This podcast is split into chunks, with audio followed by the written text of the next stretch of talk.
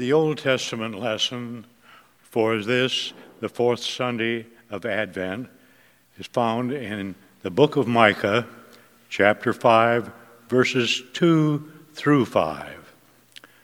But you, O Bethlehem Ephrathah, who are too little to be among the clans of Judah, from you shall come forth for me one who is to be ruler in Israel, whose origin is from old, from ancient days. Therefore he shall give them up until the time when she who is in labor has given birth.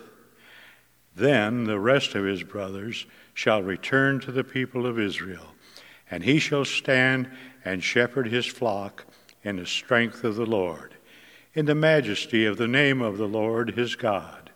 And they shall dwell secure, for now he shall be great to the ends of the earth, and he shall be their peace. This is the word of the Lord. Thanks be to God. The epistle lesson is from Hebrews chapter 10, verses 5 through 10. When Christ came into the world, he said, Sacrifices and offerings you have not desired, but a body have you prepared for me. In burnt offerings and sin offerings you have taken no pleasure. Then I said, Behold, I have come to do your will, O God, as it is written of me in the scroll of the book. When he said above, You have neither desired nor taken pleasure in sacrifices and offerings and burnt offerings and sin offerings. These are offered according to the law. Then he added, Behold, I have come to do your will. He abolishes the first in order to establish the second. And by that will we have been sanctified through the offering of the body of Christ Jesus once for all. This is the word of the Lord. Thanks be to God. I invite you to rise for the reading of the Holy Gospel. The Holy Gospel for this, the fourth Sunday in Advent, is from St. Luke, the seventh chapter. Glory to you, O Lord. The disciples of John reported all these things to him. And John, calling two of his disciples to him, sent them to the Lord, saying, Are you the one who is to come, or shall we look for another? And when the men had come to him, they said, John the Baptist has sent us to you, saying, Are you the one who is to come, or should we look for, for another? And in that hour, Jesus healed many people of diseases and plagues and evil spirits. And on many who were blind, he bestowed sight. And he answered them, Go and tell John what you have seen and heard. The blind receive their sight, the lame walk, lepers are cleansed, and the deaf hear. The dead are raised up, the poor have good news preached to them. And blessed is the one who is not offended by me. When John's messengers had gone, Jesus began to speak to the crowds concerning John. What did you go out into the wilderness to see? A reed shaken by the wind? What then did you go out to see? A man dressed in soft clothing? Behold, those who are dressed in splendid clothing and live in luxury are in king's courts. What then did you go out to see? A prophet? Yes, I tell you, and more than a prophet. This is he of whom it is written, Behold, I send my messenger before your face who will prepare your way before you. I tell you, among those born of women, none is greater than John. And yet, the one who is least in the kingdom of God is greater than he. This is the gospel of the Lord. Praise to you, O Christ. Well, grace to you and peace from God our Father and our Lord and Savior Jesus Christ. Amen. We continue our sermon series this morning, The Colors of Advent and Christmas, by focusing on the color blue. Blue is a color that's associated with baby boys. And that's what our Lord became. He became a baby boy. Isaiah prophesies that a virgin will conceive and bear a son. and his name will be Emmanuel. In the Gospels, we hear how God fulfills that promise when a virgin named Mary conceives and gives birth to a boy. We see that there's a gender reveal party. At least that's what I like to call it. When Mary and Elizabeth greet one another, and Elizabeth is just filled with the Holy Spirit, and she exclaims with a loud cry, Blessed are you among women, and blessed is the fruit of your womb. And why is this granted to me that the mother of my Lord should come to me? For behold, when the sound of your greeting came to my ears, the baby in my womb leaped for joy. And then we read on of how Mary, the mother of Jesus, that little boy that was growing in her womb, she sings a beautiful song, a hymn called the Magnificat. As she thanks God for his faithfulness of keeping his covenant and that this little baby boy born in her, being formed in her womb, growing in her womb, would be the Savior of the world. St. Paul reminds us in the opening words of his letter to the Roman Christians that Jesus, according to his human nature, would be a descendant of David. It's on this basis, and maybe just this basis alone, that blue is an appropriate color for us to use during this Advent and Christmas season. But there are also other reasons why blue is such an appropriate color for, for this time of year. Blue reminds us of water. Blue reminds us of eternity. And therefore, the color blue reminds us of the waters of holy baptism. And it also reminds us of everlasting life. St. Paul makes this point in his letter to the Romans when in the sixth chapter he says, Do you not know that all of us who have been baptized into Christ Jesus were baptized into his death? We were buried, therefore, with him by baptism into death, in order that just as Christ was raised from the dead by the glory of the Father, we too might walk in the newness of life. For if we've been united with him in a death like his, we shall certainly be united with him in a resurrection like his. We know that our old self was crucified with him, in order that the body of sin might be brought to nothing so that we might no longer be enslaved to sin. For one who has died has been set free from sin. Now, if we've died with Christ, we believe that we will also live with him. We know that Christ, being raised from the dead, will never die again. Death no longer has dominion over him. For the death that he died, he died to sin once for all. But the life he lives, he lives to God. And so you also must consider yourselves dead to sin and alive to God in Christ Jesus. Alive to God in Christ Jesus. Doesn't really sound very much like the Christmas story, does it? It sounds something that would be far more appropriate for, for Easter. And exactly, that's the point. The baby boy of Christmas is the triumphant Savior of Easter.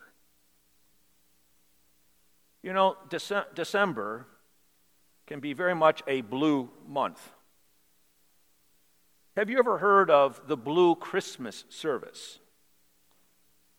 The Blue Christmas service is usually held on December the 21st, the winter solstice, the longest night of the year. The Blue Christmas service is often referred to as the longest night service.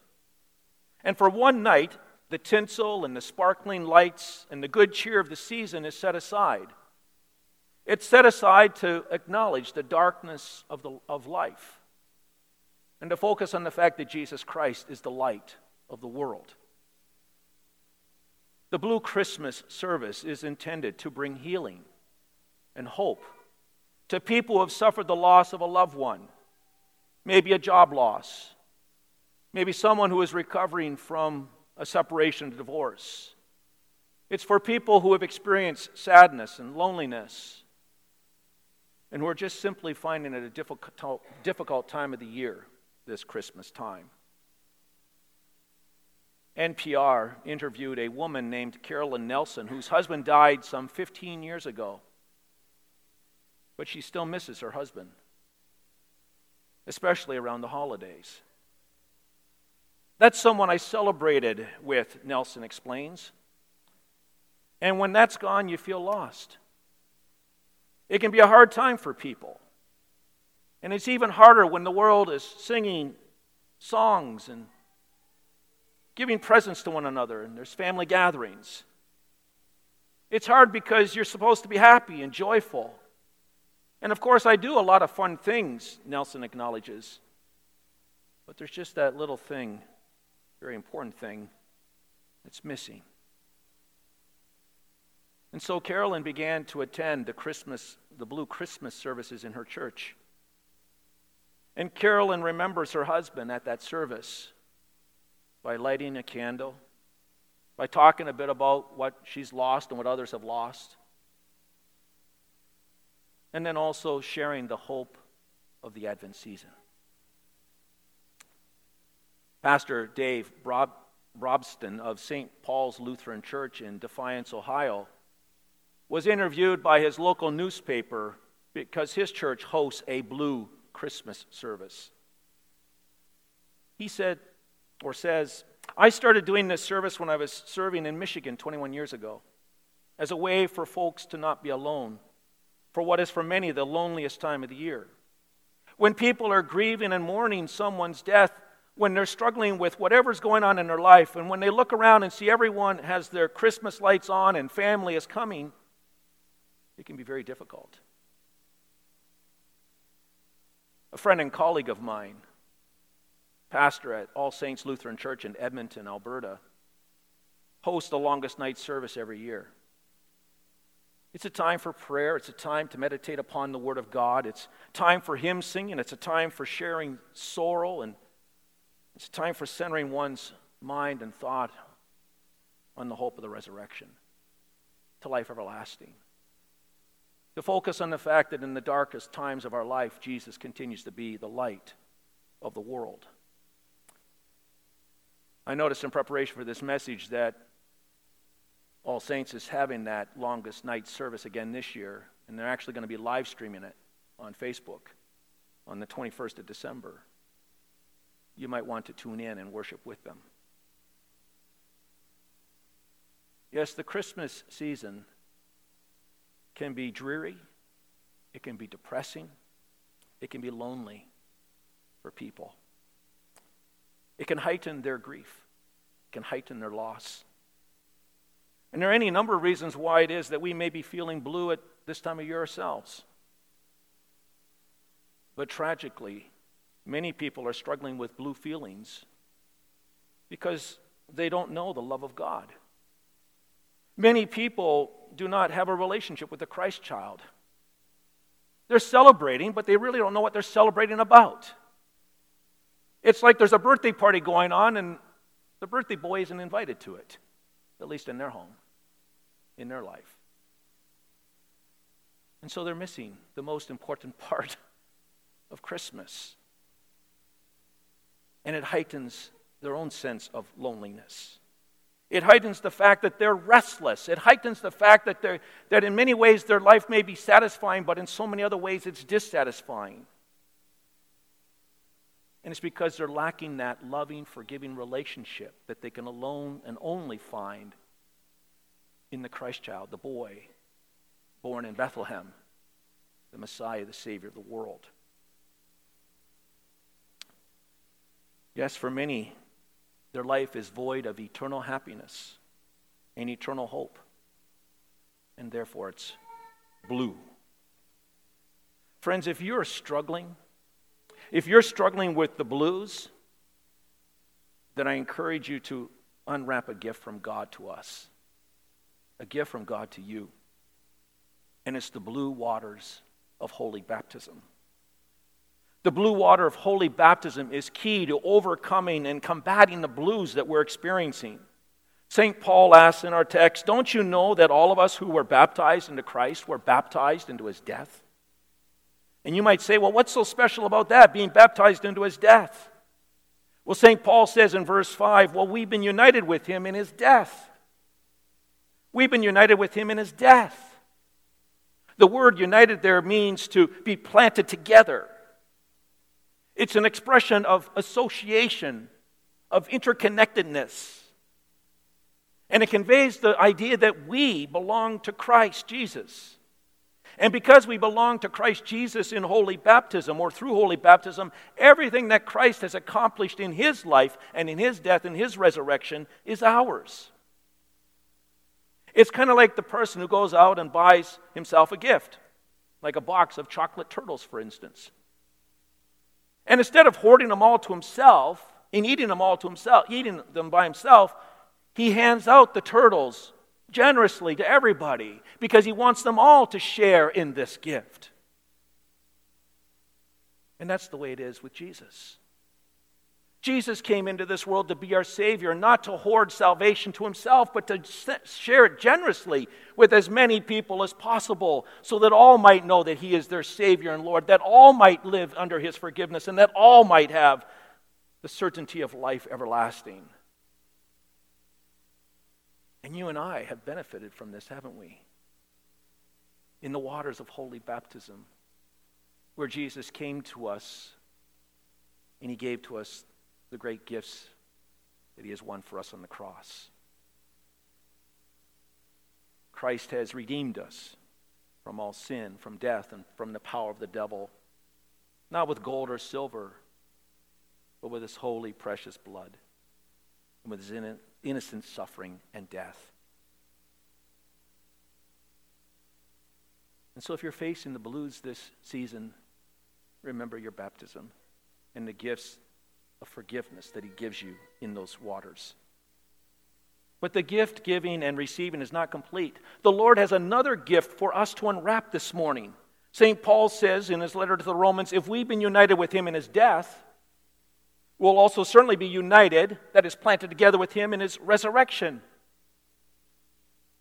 Jesus is triumphant over the grave. Jesus came into this world not only to suffer and die for us, but he also came into this world to rise again from the dead, conquering it once and for all. That's what St. Paul emphatically says when he says, We know that Christ, being raised from the dead, will never die again. Death has no dominion over him. And if death no longer has dominion over him, it no longer has dominion over us. Jesus' victory is our victory. That's not just an Easter message, that's a Christmas message. That's an Advent message.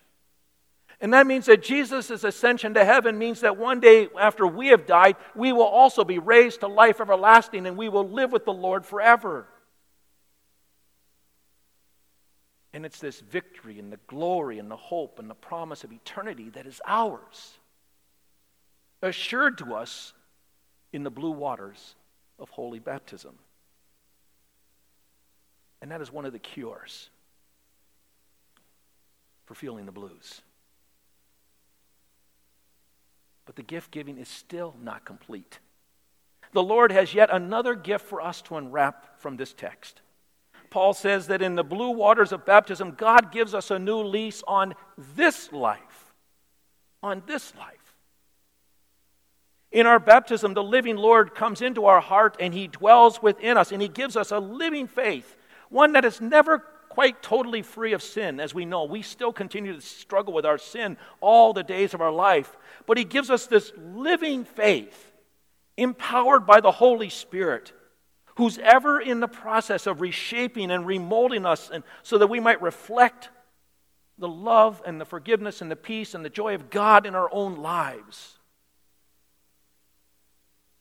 St. Paul writes, For we know that our old self was crucified with him so that the body of sin might be done away with, and that we should no longer be slaves to sin. Yes, as we rejoice in the blue waters of holy baptism as the Lord works in our life through His Word and through the Lord's Supper. The Lord fills our heart, the Spirit of the Lord fills our heart with peace. The peace of knowing that we're pardoned for our sins. And as we live in this peace of God, we are become peacemakers in the lives of others, and we go out and share His peace in the way that we interact with one another and He fills our heart with joy. Joy in knowing that we belong to God both now and forevermore. And as we have this joy residing in our hearts, we share the festive news of the Christ child's birth in Bethlehem with others so that they too might know this joy of living in the forgiveness of a Savior. And God fills our heart with love. And we go out into the communities and we share His love with people who may seem so loveless to us. But we do it for the sake of our Lord and Savior Jesus. And God fills our heart with hope, with conviction that eternity is ours because Christ rose from the dead. And so he sends us out to people who we know who are experiencing the blues. And he sends us out to share with them these words of hope that he, their living Lord, walks with them and is victorious over the grave. All of these gifts and many, many more are ours. They belong to us because our Heavenly Father gifts them to us in our baptism. And for us to receive these gifts, His only begotten Son from eternity became an infant. He became a baby boy, the child of Bethlehem. A December issue of Reader's Digest contained the following story about an African boy. There was this African boy who wanted to give his missionary tutor a, a very special gift. And so the African boy made a long trip to find a seashell. The lad walked miles and miles for it to a very special bay, the only place where such a seashell could be found. And when the boy gave this to the missionary, the missionary said, How wonderful of you to have traveled so far for this present. And the boy's eyes shone as he replied, Long walk, part of gift. It was a long walk from heaven to Bethlehem and ultimately to Golgotha. But the long walk was part of God's gift to us. It was His Son's gift to us so that we might experience life as God intended it to be, so that we might experience everlasting life. Blue is one of the colors of Advent and Christmas, not Maybe because we're feeling blue, although we might be feeling blue. But Advent and Christmas is blue because the color blue reminds us that we worship a baby boy who was born in Bethlehem, who is the Lord, who is our Savior.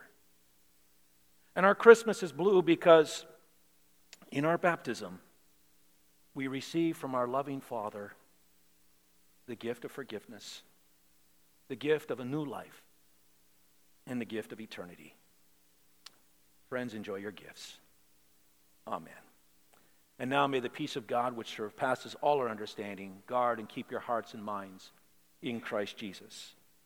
Amen.